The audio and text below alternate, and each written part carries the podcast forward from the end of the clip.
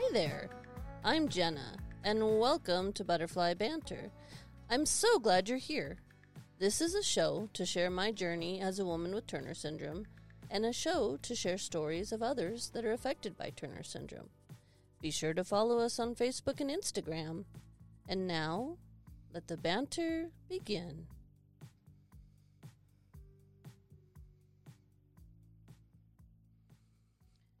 Hello, everybody, and welcome to another episode of Butterfly Banter. So excited to have you listening today. And I'm super excited to have my guest Renee today. Renee, would you say hello to everybody? Hello, everybody. How are you today? We're so excited to have you on the show today.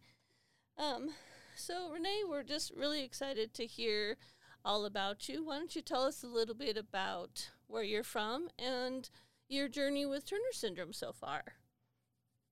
Absolutely, absolutely. So I'm actually based in San Diego, California now, um, but you can say for most of my childhood I lived in Arizona. And yeah, I was diagnosed in Arizona at the age of 10 with uh, TS. And um, luckily, I had a mother who was a nurse Oh, and okay. was quite absolutely 100% on top of things. Oh, did not want to leave anything to the to the chance. Um, when I was diagnosed at the age of 10, it was in the mid 1980s, like 87, 88. Mm-hmm. And um, because of that, they hadn't fully come out with the recombinant growth hormone and they were still testing it. The Mhm. doctor that I had in Arizona wanted to put me on a double blind study. And for those who don't know, that means that you are tested, you're, you're being a guinea pig to see if the drug works or not by them giving you either the drug or a placebo. Yep. uh-huh. And my mom, again, understanding all this, did not want to take a chance on me not getting the growth hormone. So she was like, no, we're not doing that. You're getting the growth hormone. yeah. Period. End of story. And it was quite expensive, as everybody knows, but she did put me through that. I was lucky enough um, not to really have a whole lot of other physical challenges. Um, my mom only brought me into the doctor to begin with, really, because she noticed a, a failure to thrive, a failure to grow and Mhm. gain weight, and um, thought I was just not. I was a very picky eater, which I understand now is a really common thing among Turner syndrome girls. I don't know why that is, but we seem to have a bunch of picky eaters Yeah. and yeah. um, she thought I was just not getting my nutrients. And then, you know, maybe I would need some B12 shots and I would shoot up. But um, turned out to be TS, and um, she took me to where actually the original research on TS was done in uh, Baltimore. She took me to Johns Hopkins wow. to get my um, my diagnosis fully confirmed by karyotype and everything Mm-hmm. and um, you know was followed there by Dr. Leslie Plotnick, who I think has now since retired because that was like 30 years ago. And um, Yeah. a wonderful woman, really, really took time to explain everything to me, all the things I um, had going on with me, the physical, the, some of the physical effects. I didn't, lucky enough, didn't have any heart problems, don't have horseshoe kidney, don't have anything that way, but I do have some uh, learning differences Mhm. that uh, my mom didn't even fully understand were because of TS until later on after I was diagnosed. Had Mhm. trouble adding and subtracting math, all that kind of stuff. So that's kind of where um, my my issues come in the most Yeah. and why I'm so very involved in education now. I feel like there's so many students out there that really could use extra help that aren't getting it because it's not necessarily diagnosed in them, that they have learning differences. So I kind of advocate for for college students to get the support they need and everything as well as working in clinical research now. Okay, so are you are you a teacher or are you involved like with with um, other avenues that help with that? Well, I, I actually did teach at the college level for five years at the University of Arizona. Um, I was a, a TA, a teacher's assistant, associate teacher basically teaching freshman chemistry in the chemistry labs at the University of Arizona. Mm-hmm. And um, I'm also I, I have a 20 plus 25 plus year career in clinical research. Oh wow! Um, doing yeah. so um, I'm a clinical research monitor now. I basically make sure that all the principal investigators out there are doing the things that they need to do to make good research. So is your so it sounds like your research is centered around kind of learning disabilities and and that kind of arena. Is that right? That's my that's my sideline. That's oh, okay. my kind of like as the kids would call a side hustle. Uh-huh. yeah, yeah. Uh-huh. So um yeah, no, that's my side hustle. I if you go and you look at my TikTok online, you'll see all sorts of educational videos about how to do well in college, how to spot different learning differences, all that kind of good stuff on there um, to support college students. I also have a course online to help college students make the jump from high school to college.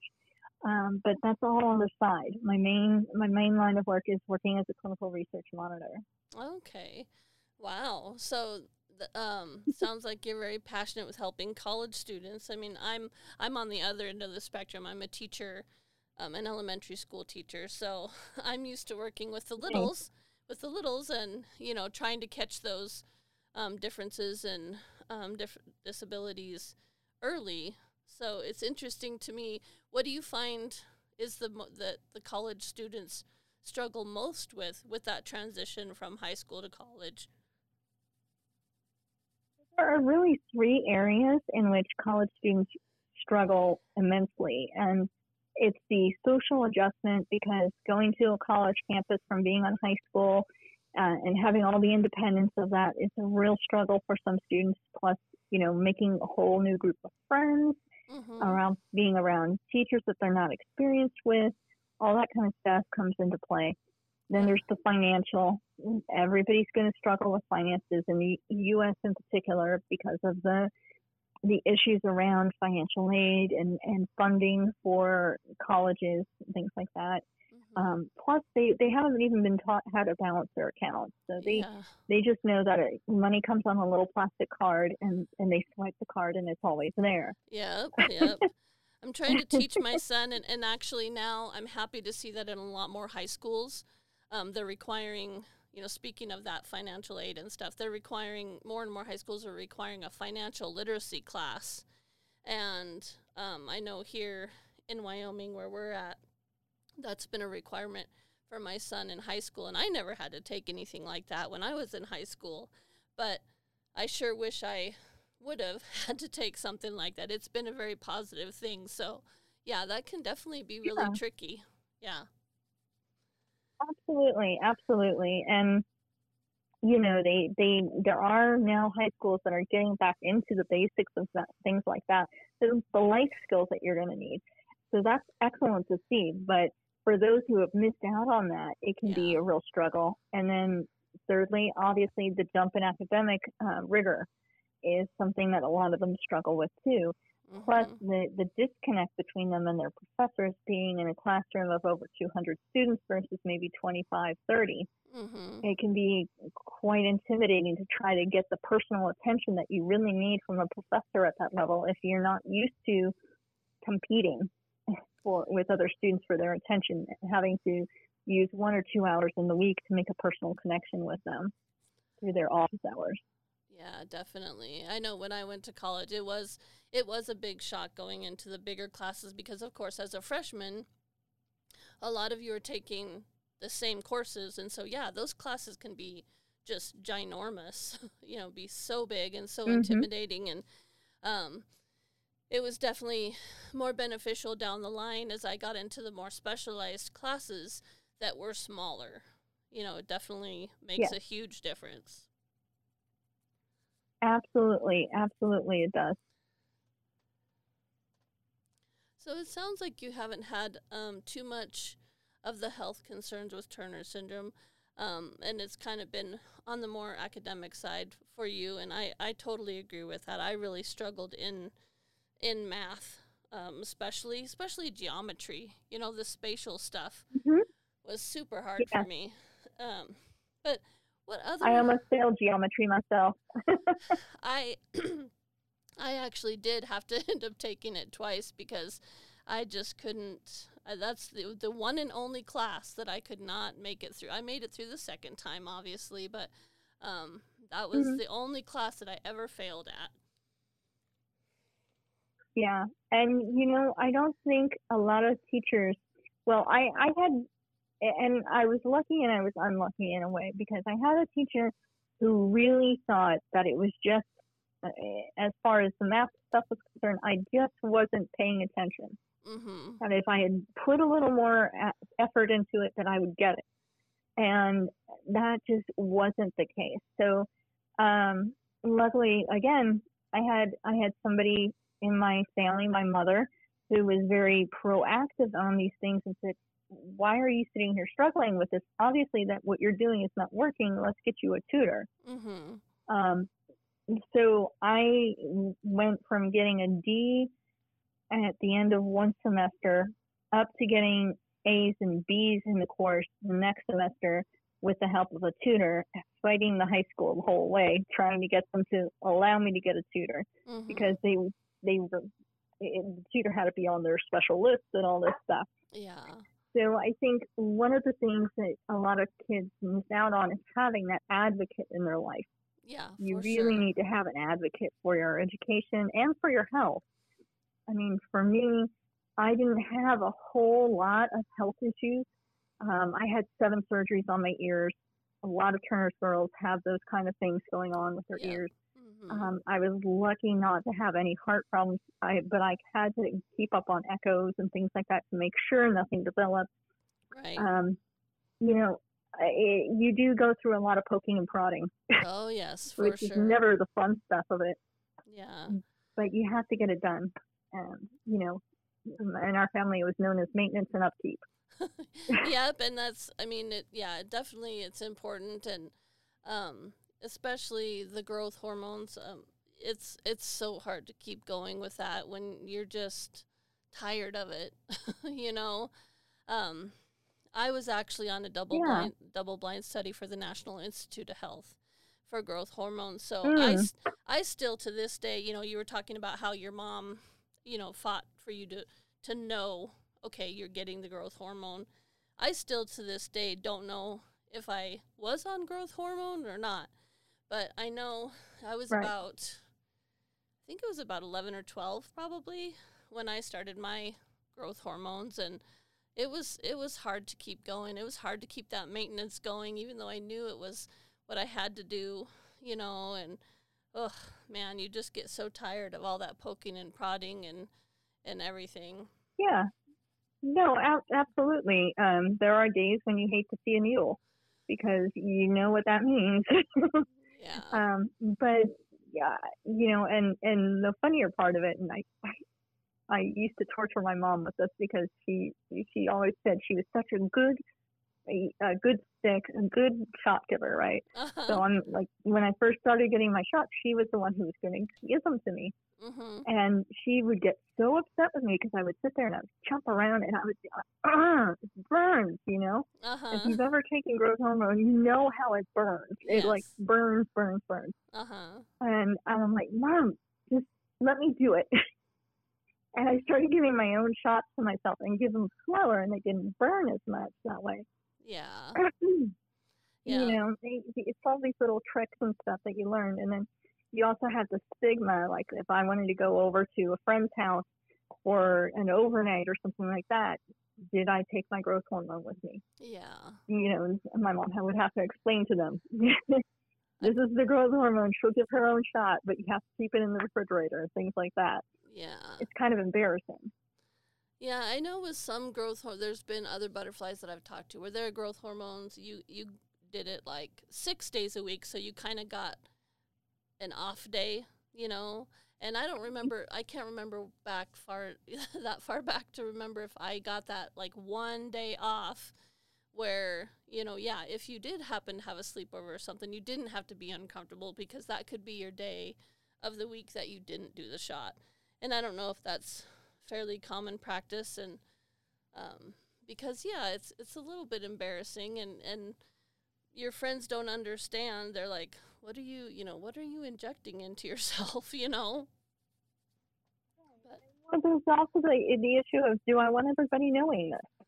Do I want to let everybody in on the fact that I have Turner syndrome?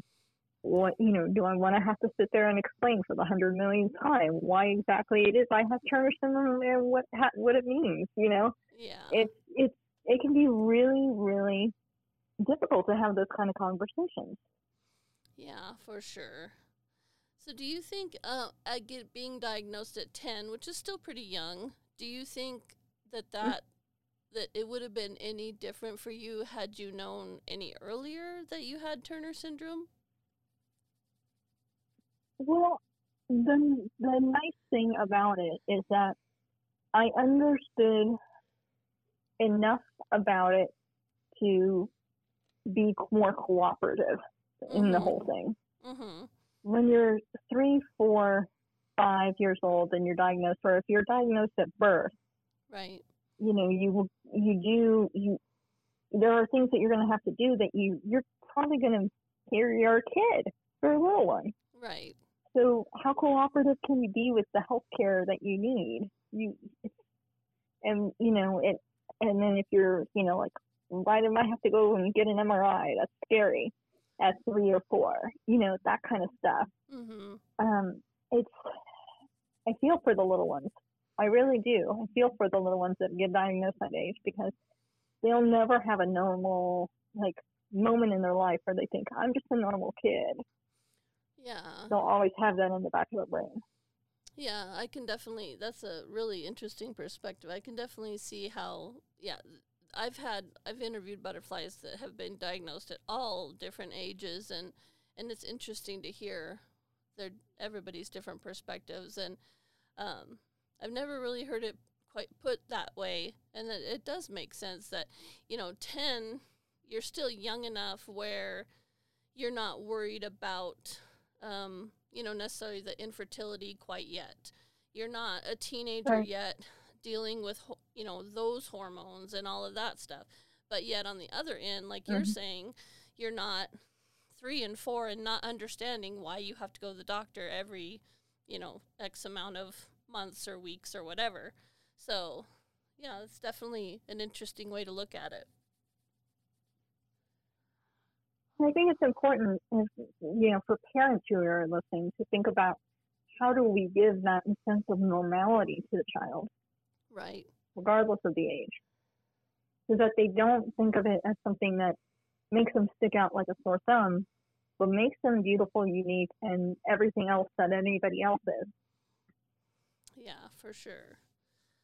So, what advice would you give to all the butterflies listening right now?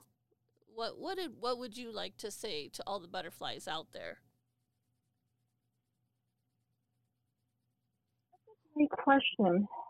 I think one of the things that you, every person with Turner syndrome has to do for themselves is take care of themselves.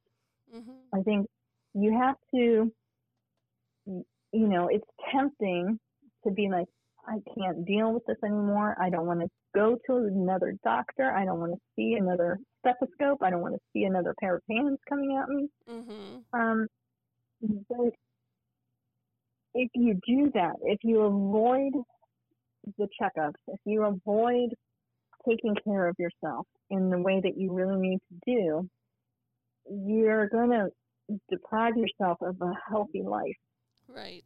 Mm-hmm. So it's best to just, you know, bite the bullet, do the maintenance and upkeep, make sure that you're taking care of you, understand everything that goes on, and, you know, eh, find yourself some really good educated medical people mm-hmm. in your mm-hmm. life because they can be really hard to come by. Some of these doctors who don't have a clue yeah. um, what Turner syndrome is in reality, um, what it manifests itself as. I, I've gone into a doctor's office and, and met with an NP who literally had to look it up online before she came into the room. Yeah. And it was like, well, have you had your ears checked? Have you had this checked? And I'm like, uh, yes, yeah, I'm 45. I'm 44 years old. Yeah, all these things have been checked out on me multiple times. Yeah. I'm okay on all that.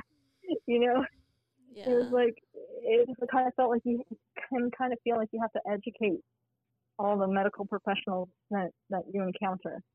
Um, you know, I don't know if you've ever gone to the emergency room, but um, when you know when you've had issues with your stomach or something like this, and they're they're like, well, we ha- let's get a pregnancy test, and you're like, You're like, trust me, I don't need that. no, I was like, that's a waste of money. yeah. multiple times, multiple times, or when you, you know, like you, you're in at liver enzyme spike, and you're like, no, nothing's wrong with my liver. I've gotten an ultrasound multiple times. It's fine. Mhm. Yeah. This is just the way my body runs because of the hormones that I have to take and everything. hmm Trust me. And they still force you to go get yet another ultrasound. These kind of things happen, but it shouldn't dissuade you from making sure that you're getting everything you need medically done because your family wants you around. You need to be around in this universe. You were born here for a reason. Keep yourself around for a while. Yes, I don't. I don't think it can be stated enough times or in enough ways how important health is, and and yeah, health is important for everybody, not just you know those affected you know by Turner syndrome, but you know we just we're we're all unique, and we all have just those little bit of different things that we need to keep an eye out for, and yeah, it can't be understated how important it is to just take care of your health mentally physically, just you know everything. mentally is a very important point as well because there are so many um, psychological difficulties you can go through with a Turner syndrome diagnosis. Like as a kid, you know, how do you deal with having to take shots? Yep. As an, an adult, how do you deal with the reproductive consequences? hmm Do you really want to, you know, you, you, can you be okay with being childless if necessary? hmm you know, or most probable. Yeah. These kind of things all come fold into your state of mind and being able to accept your body, the body that you were born into, is, is incredibly important to that. Definitely. How have you been able to kind of come to grips with the infertility for yourself? I know that's a, a really, really, I know it's kind of a tough question. Um, and I know that's a question that all Turner syndrome butterflies, you know, really have to find within themselves. But h- how have you been able to kind of come Hmm. to terms with that? Ah, no, another great question. I think for me, the things that I've done in my life to kind of come to terms with that are a lot of thought about the fact that I have that choice. Mm-hmm. I have the choice to have a child or not have a child, especially at a younger age. I was like, actually in a weird, odd way, almost a blessing because I don't have to worry about having a child at 18, 19 years old and not wondering what, how I'm going to go through college or something like that. Right. So in that sense, it was almost a relief at that point. Mm-hmm. But as I've gotten older, knowing that there were still options for being a mother, if that was what I chose to be, Mm-hmm. was the biggest blessing in a lot of ways because, you know, just because they don't pass through your body doesn't mean they can't be your child. Absolutely. And I say it all the time that there's just there's so many different ways to make a family, you know, whether it's and it doesn't have to be through blood. I mean, yes, blood is Right. family and I mean I mean, I can think of plenty of families who are blood who don't have anything to do with each other, you know, and then plenty of families Exactly. that are made up of just all kinds of different people and and it all just works. You know, your family is whatever you make it. And that's, I mean, you need only look at LGBTQ families to Mhm. really get a good sense of that as well. Yeah. because there are plenty of loving two dad households, two mom hol- households Mm-hmm. out there taking care of wonderful children that are going to have wonderful lives because they chose to have children the way they did. Yep, exactly. Absolutely. Well, Renee, I'm going to let you get back to your day. It has been so nice chatting with you quick today. Um, I hope that. Oh, it's been my pleasure. I know that it's um, just kind of a quick chat today, but I'd really appreciate your time. And I really appreciate everybody listening. And I hope that you'll definitely take Renee's advice to heart. You know, make sure you're taking care of your health, make sure you're taking care of you. And um, with that, I'll wish everybody a great day. And I hope you guys have a wonderful day. And we'll catch you on the next episode.